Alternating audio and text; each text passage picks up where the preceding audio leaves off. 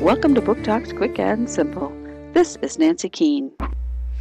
Elizabeth has the best after school job ever.